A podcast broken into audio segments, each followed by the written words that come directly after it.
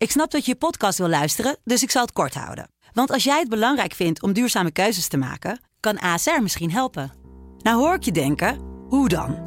Nou, bijvoorbeeld bij het duurzaam herstellen van schade. Of de premies die we beleggen volgens ons duurzaam beleggingsbeleid. Dat bepaalt waar we wel en juist niet in investeren. Wil je meer weten over welke duurzame keuzes ASR maakt? Ga dan naar asr.nl slash duurzame keuzes. ASR doet het. Zo, dan kan je nu lekker naar je podcast luisteren. Nou, Ja. daar waren ze kwaad Ja, over. ja, ja, ChristenUnie. ja. Oei, oei, oei, oei, oei. Dit is de politieke podcast van de Telegraaf. We zijn in ieder geval tegen elke dag regen. En dan gaat de zon schijnen en zegt, nou, dat heeft zeker toch maar goed geregeld. Ja. Afhameren met Wouter de Winter en Pim CD. Ja, en dan zijn we weer met een nieuwe afhameren. De eerste van 2023. Wouter, ja, Ja, het, het, goeiedag. Goeiedag, goedemorgen.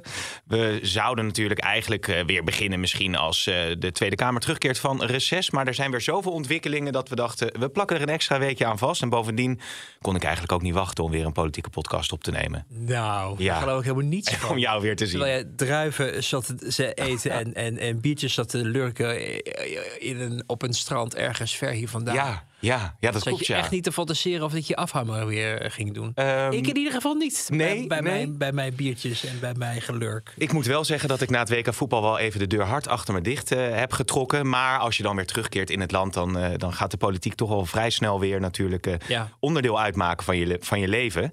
Ehm, ja, en we moeten maar meteen even beginnen. Er is heel veel te bespreken. We hebben natuurlijk Grapperhaus die eh, ernstig eh, bedreigd wordt. We hebben natuurlijk de asieldeal die onder grote druk staat. We hebben Rutte die op bezoek gaat bij eh, Biden. Wie weet wordt het Ja. net zo spraakmakend als toen met, eh, met Trump. Hè? Hij heeft wat tijd in zijn agenda voor Rutte vrijgemaakt. En ook een hele interessante. Maar ja, daar gaan we het misschien al over hebben. Misschien moet ik dat nog niet doen. Maar de eh, Financial Times nog een interessante beschouwing over wat hij daar precies komt doen.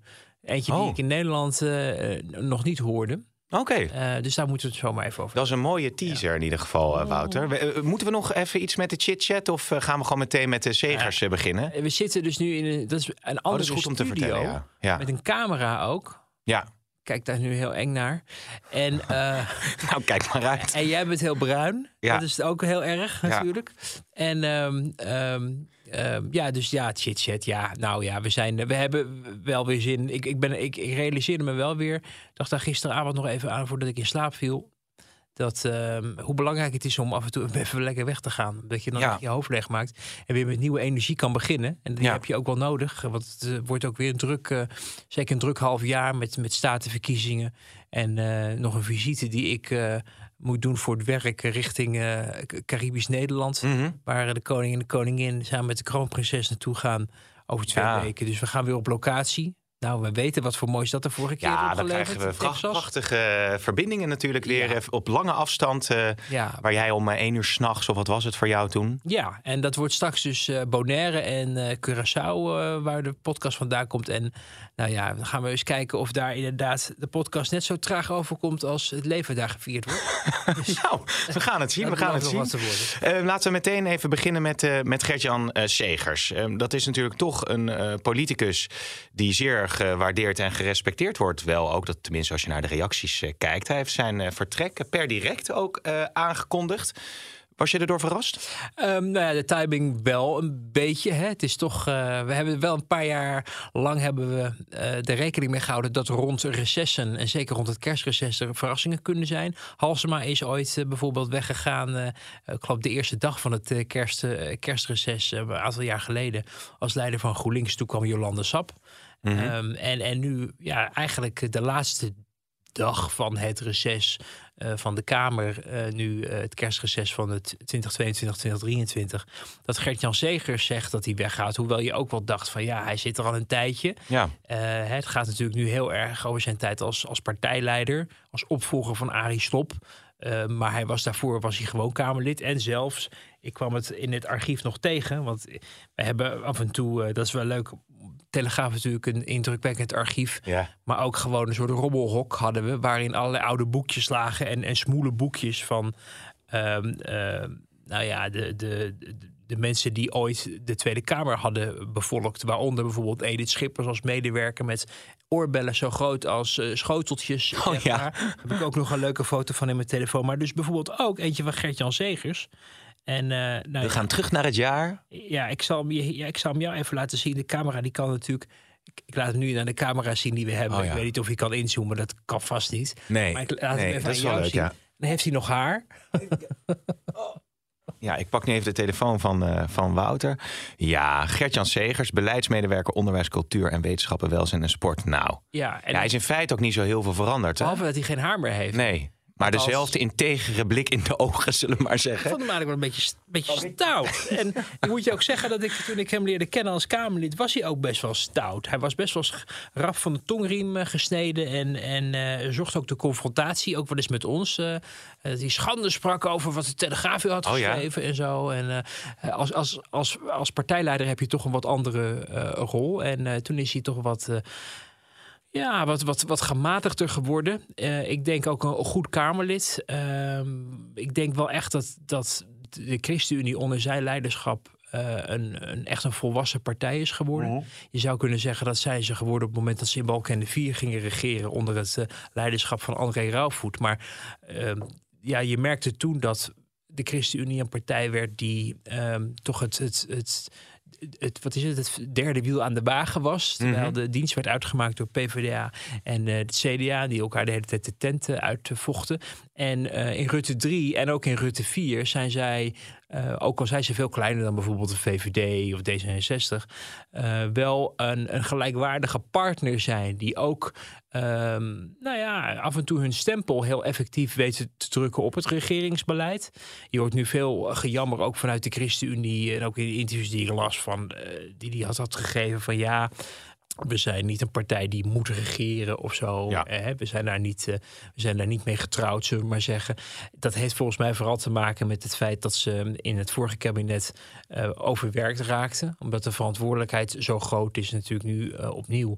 Ehm, een kleine fractie, kleine groep medewerkers dus. En je gaat eigenlijk over het hele regeringsbeleid. Want laten we wel wezen, een, een, een coalitiefractie stuurt en regeert ook met het kabinet mee natuurlijk. En niet alleen maar in de Tweede Kamer. Ehm, dus dat was vooral de motivatie om bij de afgelopen formatie te zeggen... Je kunt Nu even niet. nu even niet. Iemand anders eh, kijken. Maar uiteindelijk gaat het natuurlijk in de politiek om het verwerven van macht. Omdat je die macht wil inzetten om de idealen van, van jouw partij, van jouw kiezers te verwezenlijken. Dus ik geloof nooit zozeer in we hoeven allemaal niet zo nodig. Uiteraard, ja, je wil natuurlijk wel aan de knoppen van het landsbestuur zitten. Het moet alleen wel behapbaar blijven. En daar had die partij de afgelopen jaren wat moeite mee. eh, en daarom gingen ze tegen heug en meug weer akkoord. eh, met met nieuwe regeringsverantwoordelijkheid. Maar Ehm, ik denk wel onder Segers de ChristenUnie eh, een partij is geworden eh, van, ja, die inderdaad als een soort ja, betrouwbaar vast ankerpunt van de regeringsverantwoordelijkheid eh, kan dienen op het moment dat ze getalsmatig nodig zijn. Ja, ja. Dat is natuurlijk vooral de crux, hè, want het is een kleine partij. Op het moment dat er ooit twee of drie grote partijen weer ontstaan, zoals we dat hebben gezien in Rutte 2 met de VVD en PvdA, dan is de relevantie van de ChristenUnie ook een stuk minder. Maar de laatste jaren door de versnippering zie je dat bepaalde kleine partijen extra veel gewicht in de schaal kunnen leggen, omdat er met hen ehm, Ja. ja. afspraken te maken zijn. Maar er wordt wel vaak gezegd van ja, je gaat een eh, avontuur weer voor vier jaar aan. Eh, hij gaat nu eh, Bikker, de opvolger, inwerken eigenlijk. Dat wordt dan gezien als een, nou ja, een, een, een, misschien een, een mooi moment. Want dan kan je rustig daar naartoe groeien. Aan de andere kant kan je zeggen van ja, maak gewoon je termijn af. Ja, en dat is ook iets wat ik, wat ik ook wel hoorde vandaag. Van het is toch kiezersbedrog? Want je wist al dat je zou stoppen. Eh, je wist zelfs al toen je op de lijst ging staan, gaf hij toe dat, dat hij alleen maar het nog een keer zou willen doen als hij zich zeker had vastgesteld voor zichzelf dat er ook een opvolger tussen zat in de fractie op de kandidatenlijst. Maar ja, ik ben daar zelf toch wat milder over. Ik vind wel dat als mensen, ik liet je net die foto zien, toen was hij nog medewerker. Ja. Eh, eh, nou, dan hebben we het echt over, En dat wil ik nog vragen, ja. ja, ik denk 25, 30 jaar geleden of zo. Ongelooflijk hè? Ja, en je ziet wel vaker natuurlijk dat mensen ja, een tijdje in Den Haag werken, dan weer weg zijn, dan weer terugkomen, ook bij de ChristenUnie. En Zendeling had hij het ook nog over in zo'n interview. Eh, wel meer mensen die, die een tijdje dan weer weg van het toneel verdwijnen en dan weer terugkeren om een functie in de Tweede Kamer of in de Senaat of in het kabinet of zo te gaan bekleden. Ehm, maar wel al hele lange tijd rondliep. Net als Halsema dat deed, net als Arie Slob dat deed, net als Sibrand Buma dat deed. Die Ja. Pechtold, allemaal mensen die heel lang zijn gebleven. Khadija Ariep natuurlijk eh, onder wat minder gezellige omstandigheden. En dan denk ik wel bij mezelf van ja, het is de facto kiezersbedrog. Want je hebt eh, om, om het vertrouwen van de kiezer gevraagd. Maar voor mensen die hun nek dusdanig hebben uitgestoken. Ik bedoel, als Wilders er morgen mee zou stoppen, zou je ook niet zeggen van nou, Nee. schande, je termijn Ja. afmaken. Want Ja. eh, die man die zit er ook al eh, 199 jaar. Hij, hij, hij gaat berusting eh, vinden in de woestijn. Begreep ik ook. En hij gaat een eh, boek schrijven over zijn ervaringen in de, in de politiek. En hij gaat dus ervoor zorgen dat de ChristenUnie in rustig vaarwater de toekomst in kan. Ja. Ehm, opmerkelijk in het interview, het afscheidsinterview wat hij in NRC eh, Handelsblad gaf, is dat het ook ging over de vorming van eh, kabinet Rutte 3. En toen was hij toch wel kritisch ook op Alexander Pechtold en ook op eh, Buma over de manier van politiek bedrijven. Ik geloof dat hij er zelfs eh, Borgen eh, bij haalde, hè, het politieke spel spelen. Pechtold puur theater, naspelen wat je ziet in de Deense politieke dramaserie Borgen. En daar houd ik niet van. Het ging toen over volgens mij dat Pechtold eerst de ChristenUnie van, van zich afduwde. En later werden we- ze toch tot elkaar veroordeeld. Dat hele toneelstukje bij Garuda, hè, dat toen die, die, die ja, kennismakings, goed, goedmakingslunch of wat was het diner zou zijn. En dat daar toen de hele eh, pers was verzameld door D66 om daar verslag van te doen. Ja, dat was, eh, dat was eh, natuurlijk Pechtold, hè, toch de, de, de, drama queen, vaak genoemd ook door vriend en vijand in Den Haag. Iemand die het van politiek ook theater maakt. En politiek is natuurlijk ook theater voor een belangrijk gedeelte. En, en de ChristenUnie werd daar hardhandig mee geconfronteerd. Inmiddels is ook de ChristenUnie wel ja, voldoende toegerust om zich met enig theater uit te rusten op het moment dat dat nodig is. Ik moet even denken aan de jongste eh schermutselingen over eh, de asieldeal. Hè. Toen eh Gert-Jan Segers eh, ook, ook bij zijn eh, ik geloof bij een van de ingelast partijcongres, partijraad, toch ook dat het toch maar amper te dragen was, maar nog net kon. Dat ging toen over eh, die nareisbeperking, waar, we, waar we het zo misschien nog even over eh, zullen hebben. En ehm, dat hij op zijn congres vervolgens zei van ja, als, als, als VVD of CDA eh, eh, pestmaatregelen willen Ja. voor vluchtelingen, dan eh, gaan wij niet akkoord. En dat is natuurlijk net zo theater. Want het is niet zo dat VVD met de verantwoordelijkheid die men heeft en eh, eh, ook met Rutte aan het, aan het roer, eh, zo met elkaar gaat zitten denken: hoe kunnen we vluchtelingen pesten? Hm. Het is natuurlijk niet zo. Men heeft een probleem gesignaleerd met betrekking tot de instroom. Te veel mensen, de opvang eh, eh, werkt op dit moment niet naar behoren. Eh, de opvangcapaciteit is niet aanwezig. Dus ja, nood breekt wet. We moeten iets doen om het een beetje te, te dempen. Maar dat is niet omdat we het zo leuk vinden om mensen die voor oorlog zijn gevlucht te pesten. Dus het, dat is een heel makkelijk iets wat je vervolgens aan je achterban kan beloven. Van, Mooi kijk frame, hè, natuurlijk. Ja. ja, kijk, ik, ik sta voor mijn zaak. Terwijl je eigenlijk al weet dat VVD ook niet met zo'n maatregel zal komen. Of in ieder geval dat dat niet de eindstreep zou halen. Omdat je in een coalitie. eh, weet je, dus het is. Zo probeer je natuurlijk aan je. Ik vond het eigenlijk heel slim. Ik dacht, ja, dit is wel echt de ervaren politicus. Die, die een soort valse tegenstelling creëert. Zo van: we zijn in ieder geval tegen elke dag regen. Ja. En dan, en dan gaat de zon schijnen en zegt, nou, dat heeft zeker toch maar goed geregeld. Ja, ja. Dus, dus dat is, ja, dat is dan, ehm, dan denk ik van, s- slim, soms ook nodig. Hè? Want we zagen toen ook interviews. Bij Nieuwsuur zag ik eh, een of andere boze ChristenUnie-lid uit de provincie... die dan zegt, ja, dan denk ik, Gert-Jan, je moet dit en je moet dat. Ik denk, ja, als je dat soort mensen, als je die kikkers in je partij weer in de kruiwagen wil... dan moet je eh, af en toe ook met wat grootspraak en, en overdrijving...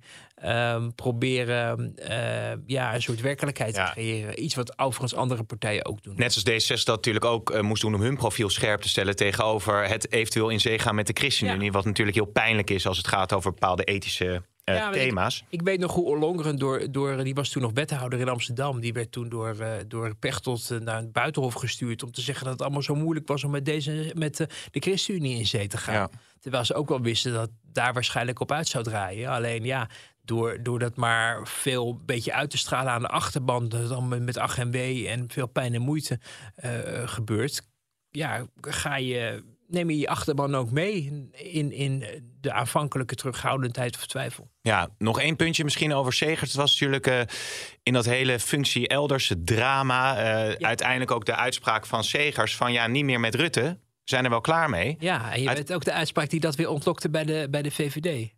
Nou, we zullen het straks nog wel even zien. Of was, welke strekking was Farie dat? Oh, ja. Ja. Nou, daar waren ze kwaad over ja, de dat-. Oei, oei, oei, oei, oei. Ja. Maar eh, ja, nee, dat, dat is natuurlijk wel... En eh, dat gaf hij geloof ik ook tot toe. eh, dat is wel een grote fout geweest van hem. Hij heeft dat eh, destijds niet goed gedaan. Het was natuurlijk ook een hele merkwaardige politieke tijd op dat moment. Maar je zag toen dat hij eigenlijk voor de troepen uitliep. Dat hij... ehm, eigenlijk zei we willen niet meer met Rutte. Rutte moet maar weg, anders doen we niet mee. En dat bij de ChristenUnie achterban, maar trouwens ook bij andere achterbannen van politieke partijen. Ik weet bijvoorbeeld vanuit de PvdA was er ook verzet. Dat mensen zeiden van nou, ehm, het is allemaal niet, niet eh, goed gegaan en onbehoorlijk en bla bla bla. Maar hij is wel de minister-president. Ehm, hij heeft ook dingen laten zien waar ehm, eh, nou ja, Nederland misschien wel beter van is geworden. En om die man van de ene op de andere Ja. dag bij het grof vuil te zetten, dat gaat wel heel hard.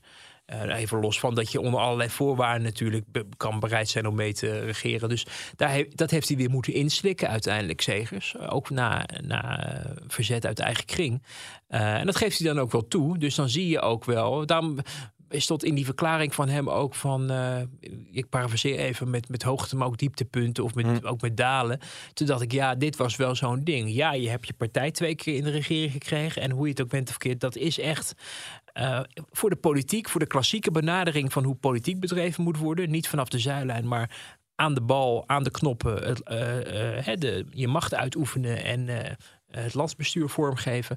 eh, is dit echt een uitglijder geweest Ja. eh, destijds? Om, Ja. eh, om zo snel ehm, ehm, ja, dat te roepen en dan vervolgens ook door je eigen achterban op gecorrigeerd eh, te worden. Nou, terwijl je al voelde van, nou, we moeten nog maar zien hoe dit gaat aflopen natuurlijk. Want het was natuurlijk heel ongewis eh, hoe het verder zou gaan. En de ChristenUnie dat die zo sterk... eh, Nou ja, en ook omdat je jarenlang hebt meegeregeerd met Ja, Rutte. ja. En kennelijk, eh, en, ik, en dat weten we, dat werd toen ook wel ook in de coalitie gezegd. ehm, Rutte ook heel vaak ook de mensen van de ChristenUnie heeft geholpen en verdedigd. Ja. Het was nou niet zo dat het ministerschap van Landbouw van Carola Schouten nou zo'n groot succes was. nee, Laten nee. we wel wezen. eh Arie Slob heeft het ook niet altijd eh, even goed gedaan, denk ik, als, als minister van eh, voor onderwijs en media destijds. Dus dan ging Rutte ook voor die mensen het opnemen en hem verdedigen.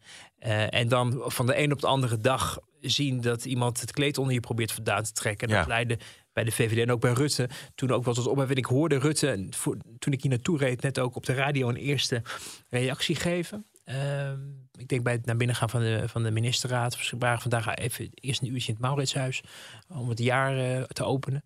Ehm, dat je wel. eh, ja, ja, heel belangrijk. Heel, eh, eh, om, om ook de neus in de coalitie dezelfde kant op te krijgen. En dat je wel aan de toonzetting van Rutte hoort dat hij het weliswaar vergeven heeft, maar nog niet vergeten is. Wat er Ik destijds zit, ik gebeurde. zit te denken, past daar nog een mooie bijbelse tekst onder of niet? Dat weet ja, ik niet. Ja, dan heb je, zit je bij mij het verkeerde Ja, je had, je het al even over. Dat kunnen de luisteraars ongetwijfeld nog in een reactie laten weten. Bij mij ben je daarbij ook een beetje aan het verkeerde adres. Je had het al even over de asieldeal, eh, Wouter. Ja, ik zat vanochtend eh, me zo een beetje in te lezen. Er is natuurlijk best wel veel gebeurd ook weer die afgelopen weken. En toen dacht ik van ja, hoe moet die asieldeal er eigenlijk uit gaan zien? Ehm, nou ja, je hebt dus de asieldeal van augustus. ja, de- inderdaad. Daar is eh, onder andere in, eh, in afgesproken dat er dus die nareisbeperking zou komen. En daar werd min of meer, ja, men sprak het een beetje tegen dat het in ruil was. Maar de, de dwangbed die kwam min of meer voort uit, eh, uit die asieldeal van augustus. Namelijk dat gemeenten konden worden gedwongen Ja. om eh, migranten op te vangen. Eh, en dan tegelijkertijd partijen als de ChristenUnie en D66 zouden accepteren dat er een, min of meer een buffer zou worden gecreëerd tussen de mensen die hier naartoe mochten komen. Hè. De nareisbeperking was niet van die mensen mogen hier nooit naartoe komen. Nee, de boel werd met zes maanden uitgesteld om de, de diensten, de IND, de, COA, de opvangcapaciteit ook eh, op orde te krijgen. Zorgen dat er voldoende huizen zijn voor mensen die hier naartoe komen.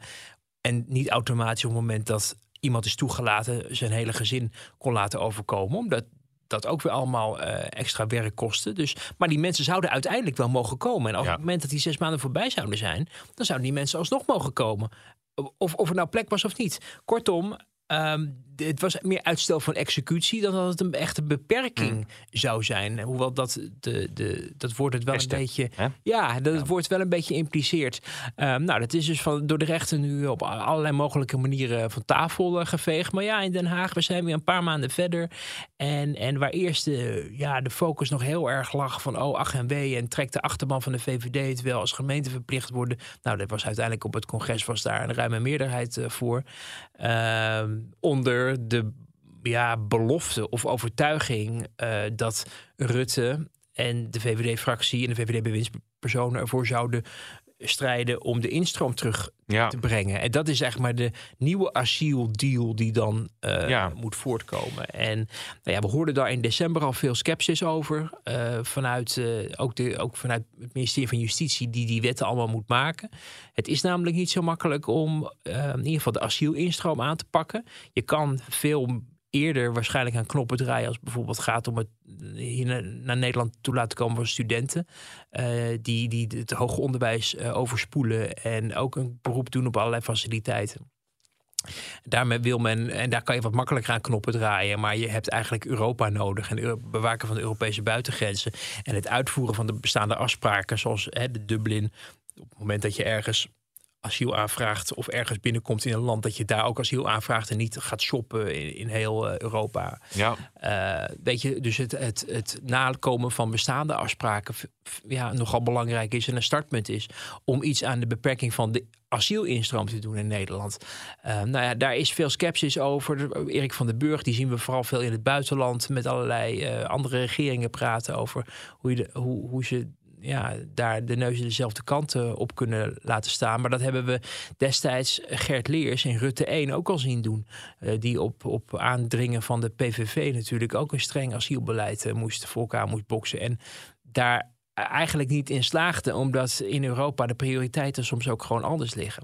Dus ehm, daar was veel sceptisch over. Maar deze week natuurlijk het, het, het eerste signaal dat het nu naar het, ho- het hoogste niveau wordt getild. Namelijk met de aanwezigheid van eh, de twee partijleiders, of de drie partijleiders eh, van de drie grootste partijen eh, in het kabinet, namelijk Rutte, Kaag en Hoekstra. die zich dan laten informeren. En ik heb wel eens aan een van hen gevraagd van wanneer gaan jullie je er eigenlijk mee bemoeien? En diegene zei mij toen, nou op het moment dat er een stuk ligt. Nou, ik veronderstel dus dat er inmiddels een stuk ligt waar, eh, waarvan ik denk dat het een keuzemenu is van wat moet er gebeuren, wat is het probleem eh, en hoe zou je eh, het probleem kunnen oplossen. En dan hoor je vanuit D66 heel nadrukkelijk eh, toch de focus op arbeidsmigratie en, en niet zozeer om het be- algeheel beperken daarvan, maar meer om daar selectiever in te zijn. Welke arbeidsmigranten kunnen we in Nederland goed gebruiken en welke hebben weinig, ja, het klinkt wat, wat cru misschien, maar wat toegevoegde waarde.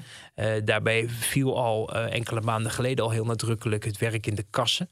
Ehm, hè, wat, wat, wat levert dat Nederland dan uiteindelijk op? Dat zijn overigens veel mensen volgens mij uit Oost-Europa Ja. die gewoon mogen werken, Ja. maar vaak onder erbarmelijke omstandigheden worden gehuisvest. Eh, maar uiteindelijk in kassen werken waar de hele dag lampen aanstaan om, om dingen te laten groeien en de rest van de wereld te voeden. Eh, nou ja, je kan je vanuit D66-oogpunt ook wel een beetje voorstellen dat als men klimaat ehm, hoog in het vaandel heeft staan, het aanzetten van warmtelampen eh, in, in tijd van ook energietransitie Jezus, hé. misschien allemaal niet zo handig is. Dus dan ga je die partijpolitieke Ja. eh, koers min of meer verbinden met dit. En dan ga je op die manier kijken naar een probleem. Dat je denkt, oké, als we dan wat gaan doen, dan doen we dat wat een beetje in ons politieke straatje past. Maar drijf je dan niet weg van de kern en los je daarmee daadwerkelijk de, de asielinstroom op? Nou ja, de vraag Als is je het natuurlijk koppelt wat, aan, aan, aan, de kas. Ja, tuurlijk zal dat ook een, een, een wezenlijk deel zijn van de instroom. Ja, de vraag is natuurlijk, wat is de kern? Hè? De, de, de- Rutte heeft geroepen asielmigratie op zijn congres. Maar eh, de instroom gaat veel breder dan alleen asiel. Hè? Het gaat over arbeidsmigranten. Het gaat voor een deel ook over natuurlijk eh, Oekraïnse vluchtelingen... die hier of blijven of tijdelijk zijn, maar in ieder geval werken. En je hoort ook weinig geklaag in de samenleving momenteel over welke eh, puinhoop Oekraïners van Nederland aan het maken zijn. Eh Integendeel, je hoort juist dat je veel mensen bijvoorbeeld in de horeca tegenkomt die uit Oekraïne zijn gekomen of Ja. in hotels werken en die nu hier gewoon aan het werk zijn en ge- ja, geen problemen zijn ehm, voor zover we nu zien met, met dingen als integratie of omgangsvormen, wat dan ook. Wat je op andere mensen uit andere landen ah, natuurlijk af en toe of, of vrij nadrukkelijk wel ziet gebeuren.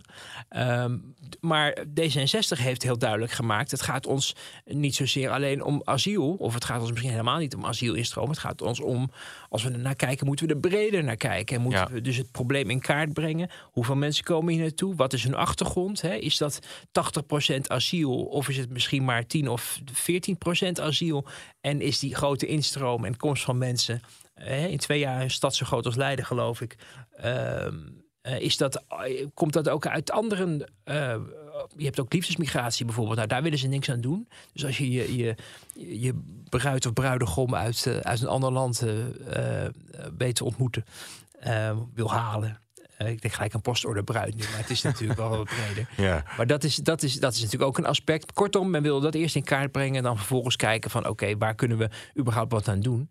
Uh, en ik zie nog steeds wel een kwetsbaarheid uh, als het gaat om die nadrukkelijke belofte van Rutte. We hebben er ook naar gevraagd in het kerstinterview natuurlijk, wat we met hem hadden. Dat hij ook nadrukkelijk zei van ik heb dat niet voor niks gezegd en ik vind dat ook echt en ik wil dat ook echt uh, toch een beetje de spierballen laten rollen van ik ga dat ook wel echt realiseren je hoort dan niet zozeer voor de statenverkiezingen.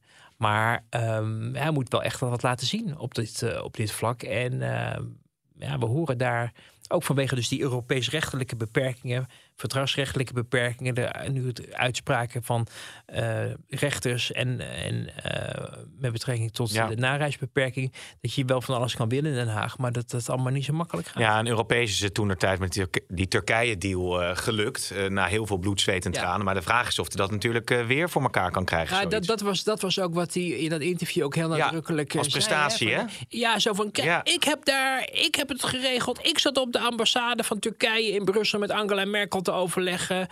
Uh, heel, iets helemaal niet des Ruttes om zo nadrukkelijk met, ergens met de eer te willen gaan strijken, maar wel en kennelijk een ergernis die hij heeft van ik heb destijds wel wat voor elkaar gekregen en dan krijg ik te weinig uh, egaars voor. Uh, 2015, die grote toestroom van asielzoekers.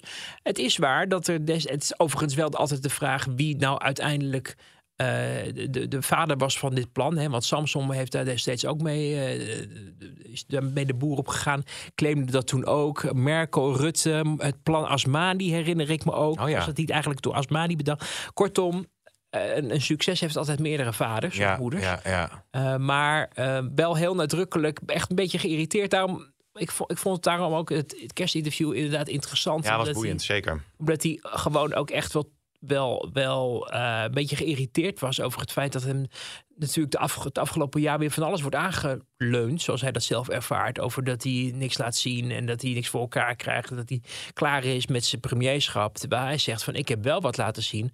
Dat gaat in dit geval over asiel, maar vraag hem bijvoorbeeld naar de economie en dan is hij nog steeds eh, heel trots dat we een van de rijkste landen ter wereld zijn, eh, de beste economische cijfers hebben van heel Europa, dat soort zaken. Die worden ook steeds nadrukkelijker in persconferenties eh, gebruikt om toch zijn legacy heel nadrukkelijk uh, te onderstrepen. Ja, en die legacy kan ook misschien verder onderstreept worden bij een bezoek aan uh, Biden. Hè? Want dat is toch wel weer een mooi moment. Ja, Dan ja. ben je toch een koning van ja, bruggetjes. Ongelooflijk. Doel, doelde jij op de transatlantische relatie? Toen je zei, toen in die, in die, in die Engelse analyse over het bezoek van Rutte aan aan Biden. Dat Nederland toch een, een, belangrijke bondgenoot aan het worden is nu uh, Verenigd Koninkrijk eruit Het ging okay. over iets anders. Volgens de Financial Times uh, heeft het heel erg te maken met de pogingen van de Verenigde Staten om chips die door ASML gemaakt oh, ja. worden, uh, te voorkomen dat allerlei technologie richting China verschuift. Mm. En uh, Nederland en nog een ander land,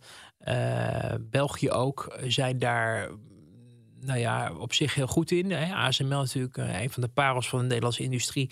En um, Amerika wil dat China niet wijzer wordt dan het al is.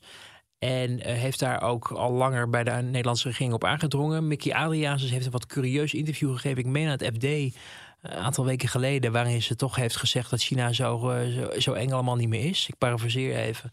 En dat leidde wel tot verbazing ook in Den Haag, maar zeker ook bij de Amerikanen. Uh, die natuurlijk met betrekking tot Oekraïne uh, heel erg ook ja, de, de, de, de oorlog ook financieren en ja. ondersteunen met materieel en dat soort zaken.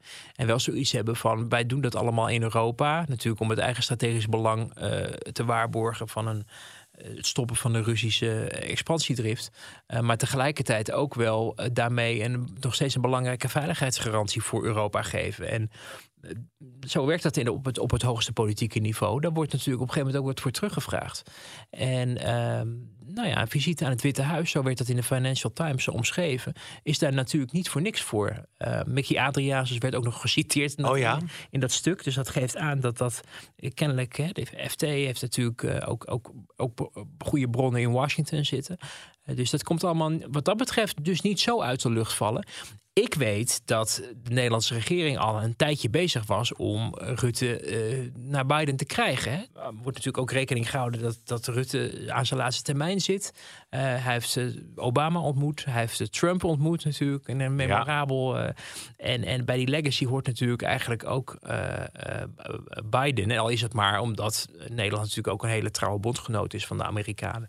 Het bijzondere daarbij wel is dat mij is opgevallen de afgelopen 20, 25 jaar dat de Republikeinen veel meer aan uh, nauwe banden met Nederland lijken te hechten dan de Democraten. Als de Democraten in de regering zitten, omdat die denken we zijn toch gelijk gestemd. En de Republikeinen meer effort moeten doen om mensen te overtuigen. Dus uh, dat merkte je bij George W. Bush. Ik geloof dat Balkenende, ik meen drie keer. Hou me de goede twee of drie keer is geweest uiteindelijk natuurlijk ook het eh, NAVO-voorzitterschap voor Jaap Doop Scheffer toen hebben geregeld. Maar Trump natuurlijk ook een paar keer, ook met, met, met Rutte gesproken. Um, zowel op de NAVO-top als in het Witte Huis. En de Democraten, ja, die zetten de stoel altijd in de, nou, ik wil niet zeggen in de ruststand, uh, maar richting Nederland niet heel erg actief uh, bezig zijn. Um, en men heeft dus al eerder geprobeerd om, om Rutte daar in het Witte Huis te krijgen. En daar was ook sprake van. Ik meen dat het vlak voor de zomer was, dat het, dat ook een serieuze bijna poging was geweest. Uiteindelijk ging dat weer niet door. En een belangrijke reden daarvan begreep ik uit, uit mijn netwerk, is dat de Amerikaanse president ook niet zoveel werkt. Oh. Ja, en dat wisten we wel van, van, van Trump. Hè. Er werd van gezegd, die zit de hele dag in de residentie, zit hij Fox News te kijken en hamburgers te eten. Ja, en dan ja, ja, komt hij twee uur eventjes naar, naar, naar beneden. van Biden werd, werd, wordt gezegd dat hij maar twee uur per dag werkt. Oh, jemig. Ja, uh, even los dat er af en toe natuurlijk ook gereisd moet ja, worden. Ja, natuurlijk veel reizen, toespraken, ja. noem het maar. Maar, maar ja. kijk, de man is natuurlijk op leeftijd. En, en nou, hij heeft niet de hele, is niet van, van 9 tot 5 bezig met het ontvangen van buitenlandse regeringsleiders. Nee. Dus er moet maar net een gaatje in die agenda nou, zijn. Nou ja, dus dat dat uiteindelijk gelukt is, daar mogen we um, uh, ja, al blij mee zijn, geloof ik. Ja. Uh, maar dat het dus um, vrij moeilijk was om daar voet tussen de deur te krijgen. Ook al zou je verwachten, zeker na de Trump-era van oh, uh, de diplomatie, uh, buitenlandse zaken worden helemaal opgetuigd, want het was ja. onder Trump redelijk afgebroken. Um, toch democraten toch een, een uh, iets andere prioriteitsstelling hebben. En uh, ik geloof dat de hele wereld al is langs geweest. En nu mogen wij ook. Ja, hij moet misschien nog even op zoek naar documenten die nog ergens in, uh, in een uh, verstopt dat, dat liggen. Komt er ook nog verstopt, dat moet ik niet zeggen. Die die ergens heeft laten liggen. Misschien nou, weet dat, wordt, dat wordt ook weer zo gênant natuurlijk. Hè? Want je ziet dat, dat nu daar de discussie heel erg over gaat. En dan dat er straks zo'n zo'n oploopje komt dan in de Oval Office, waarin twee Nederlandse journalisten en twee Amerikaanse journalisten dan uh, vragen mogen stellen Ja. aan, aan Biden en Rutte. En dat dan, uh, nou ja, dat is dan meestal, hè, gaat Erik Mouthaan of zo, de NOS-correspondent, mogen dan wat vragen Ja. vanuit Nederland. En dan krijgen ABC en AP of zo krijgen dan. En dan vragen wij nog dingen over Ja. Europa en de NAVO wat relevant is. En dan vragen die Amerikanen alleen maar van, ja, waarom eh, heb je die Nou documenten daar ja, laten misschien zien? dat Rutte nog een tip kan geven. Ik heb daar geen actieve herinnering aan. Nou. Die strekking, je weet het niet. Nou toch? ja, Het is wel een koning in, in, in uit dat soort situaties En in de advisering van de Amerikaanse president. Hè? Want eh, we weten dat hij bij de NAVO-top, eh, toen Trump heel erg aan het, aan het bokken was van eh, jullie moeten meer doen. Dat hij zegt van waarom ga je straks niet met de eer strijken om... ehm, eh, en zeg je van eh, sinds ik president ben, hebben de, is er 40 miljard bijgekomen aan defensie-investeringen Mm. vanuit de NAVO. En nou ja, in de reconstructies lazen we later dat hij dat, dat, dat hem, eh, zoals dat vaker kennelijk bij Trump werkte, dat je hem iets influistert. Ja. Dat hij dat, de laatstegene die hem iets influistert, heeft dan, is dan een spreeklijn voor de openbaarheid Ja, geworden. ja. En dat gebeurde dus vervolgens ook. En dat wer- werd op het konto van Rutte geschreven, die heel creatief dacht, dat verpak je gewoon als een enorm succes. Wat overigens ook veel zegt over de manier waarop Rutte eh, zijn successen verkoopt en, en verpakt. Eh. Ja. Zeker, zeker. Nou, benieuwd hoe dat allemaal gaat lopen. Dus in ieder geval een mooi moment om, eh, om naar uit te kijken. Ja, dan nog één serieus eh, onderwerp. Of nou, zeg ik nou, want dit is natuurlijk ook heel serieus. Maar je kan er mooie verhalen bij vertellen. Um, Grapperhaus natuurlijk. Ja. Ernstige bedreigingen uit de hoek van Bolle Jos Leidekkers. Ik, ik zat ook nog even te kijken naar, naar die foto van die Bolle Jos. Al, Ja, en je- ja. dat, is, dat, is een, eh, ja, dat is nog net geen tiener meer. Maar dat is een beetje een... eh, ja, oh. Oh. Ja, nee, precies. Maar dan denk je, hoe bestaat het toch? Dat is toch onwaarschijnlijk dat... Ja, en ook wel een, eh, een wake-up call, denk ik. Eh, hoewel we niet altijd veel horen of weten over wat er eh, in het dreigingspatroon richting politici of ex-politici gebeurt. Hè. We weten natuurlijk en we zien in Den Haag natuurlijk ook mensen met beveiliging rondlopen. Eh, daar zijn we niet altijd de, de eerste, de, staan we niet altijd vooraan om daarover te publiceren, omdat dat iets is wat ook een soort eh ja, zwaankleef aan eh, eh, effect kan hebben. Maar we, we zien en we weten ook bijvoorbeeld omdat politici er zelf over spreken. Kaag doet dat met enige regelmaat. Eh, het Kamerlid Elian van de VVD heeft er natuurlijk iets over gezegd in een interview.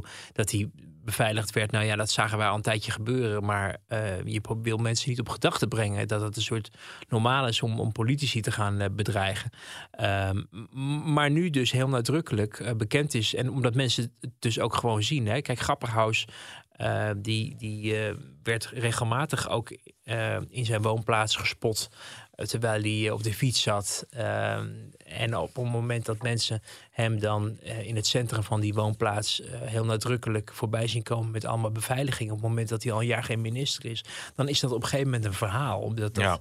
Ja, eh, out of the ordinary is. Van de Jezilgus kan je het nog verwachten omdat hij de zittende minister is. Maar hij is natuurlijk geen minister meer. En moet dus nog steeds onder beveiliging ehm, kennelijk op dit moment zijn leven leiden. Overigens, als er Wilders morgen zou stoppen, zou die beveiliging eh, ook nood- nodig zijn. hoor. Dus we weten al dat het voor sommige mensen al sowieso geldt. Maar voor een oud minister ik kon me niet even 1, 2, 3 herinneren dat dat eh, eerder het geval is geweest. Met Verdonk heeft het nog wel een tijdje gespeeld. Die is natuurlijk een tij- hele lange tijd beveiligd. Die werd op een gegeven moment Kamerlid. En op een gegeven moment werd ook die beveiliging afgeschaald... omdat de dreiging volgens de diensten minder zou zijn. eh, of zou zijn verdwenen. En nou ja, je- bij, bij, eh bij Grapperhaus dus kennelijk iemand die een appeltje met hem te schillen heeft. Omdat Grapperhaus in zijn beleid kennelijk dusdanig effectief is geweest... dat deze meneer als, als de berichten van justitie eh, en die ook in het parool stonden natuurlijk eh, kloppen.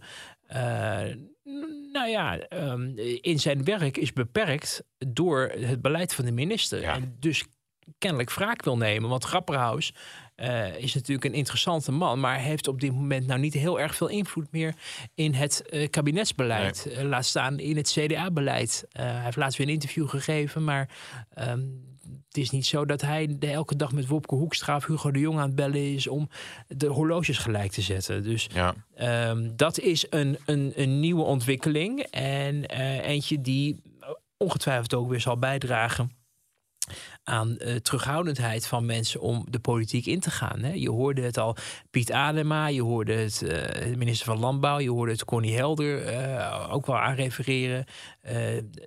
Je kan er stukken worden gescheurd in de, in de politieke arena, maar er zit natuurlijk ook een veiligheidsaspect bij.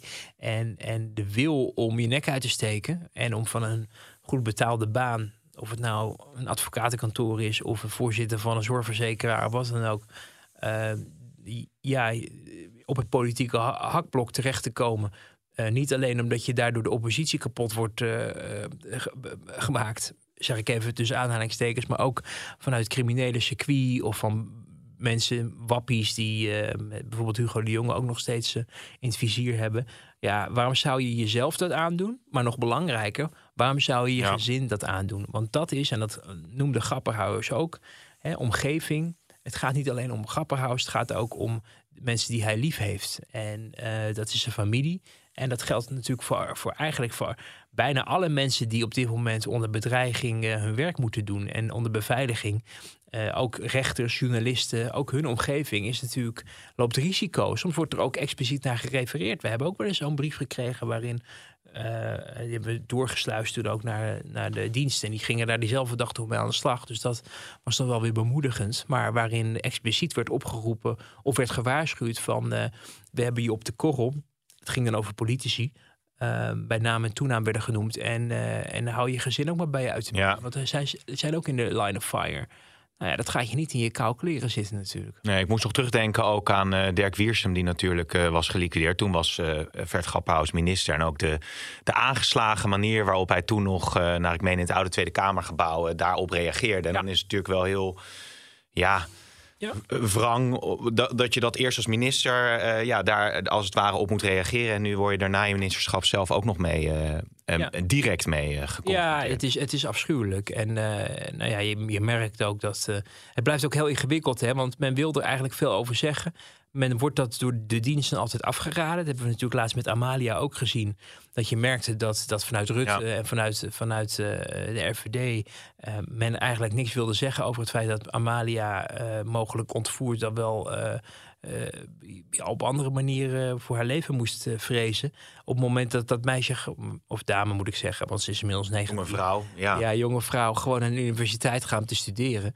Um, en dat die ouders dus hebben gezegd van ja, maar dit is, hier moet uh, rugbaarheid aangegeven worden, want ze kan geen normaal leven leiden. Dat heeft een impact en dat gaan mensen opvallen en, en ook een beetje een wanhoopspoging, denk ik, van als we de mm. rugbaarheid aangeven, dat, dat het dan misschien kapot wordt gemaakt. Nou, mijn laatste informatie is dat er nog niet veel is verbeterd aan die veiligheidssituatie. Uh, dus dat is, uh, dat is natuurlijk heel triest. maar dat geeft dus wel aan dat nou ja, het heel moeilijk is voor, voor mensen die in het vizier liggen van zo'n bedreiging. Om, ja, om daarover te communiceren. Maar ja, als je er niks over zegt, dan heeft niemand het door. En dan is ook de verontwaardiging minder groot. En, en misschien dat ik daar nog bij kan opmerken. Dat de discussie heel erg gaat over wat de schande is dat het mensen eh, bedreigd worden en beveiligd moeten worden. Uh, bijvoorbeeld vanuit het drugsmilieu. En het is zonder meer waar om daar verontwaardigd over te zijn. Maar het gaat eigenlijk heel weinig om de oorspronkelijke oorzaak van het feit dat drugs, cocaïnehandel überhaupt weligtiert in Nederland. Namelijk dat het gemeengoed is geworden om ervan gebruik te maken. Dat je langs een studentenhuis loopt. Dat je de scooters ziet aankomen die de bestellingen afleveren in het, in het studentenhuis. Ik heb het deze zomer met mijn eigen ogen kunnen zien. En, en het normaliseren van dat drugsgebruik, daar, daar gaat het eigenlijk heel weinig over. Maar en, daar, daar is politiek natuurlijk ook geen enkele eh, compromis uh, op nou ja, makkelijk over te sluiten. Eh, nou ja, daar wordt een hele, hele dubbel, dubbelzinnige ja. koers gevaren. Want je moet dan wel allerlei drugs kunnen testen op festivals. Ja, staan ze echt met standjes klaar natuurlijk. Ja, waarmee het toch weer een beetje wordt genormaliseerd. Terwijl uh, het is natuurlijk niet, weet je, ook die nee. ecstasyhandel, het is natuurlijk niet normaal. En het, en het geeft natuurlijk uiteindelijk, uh, financiert die handel ja. Uh, het feit dat er onze rechters, journalisten, politici uh, met de dood worden bedreigd. Ja, ja. Ja, dat is een eh, zeer relevant onderwerp wat ongetwijfeld nog vaker aan bod zou komen. Ja, en dan gaan wij volgende week gewoon weer de Tweede Kamer in. En dan gaan we over tot de orde van de dag. Benieuwd hoe het met Vera Bergkamp zal gaan de komende maanden. Natuurlijk ook nog lang niet voorbij. We hebben natuurlijk veel crisis waar het kabinet mee te worstelen hebben. Oh, ja. Ja, maar alleen dan ben ik uh, op reis naar uh, Caribisch Nederland. Dus oh, ik kan er helaas niet bij zijn. Prijsplafond. Nou ja, het, het, er zijn zeer veel prangende onderwerpen die aan bod komen. Ik zeg tot volgende week.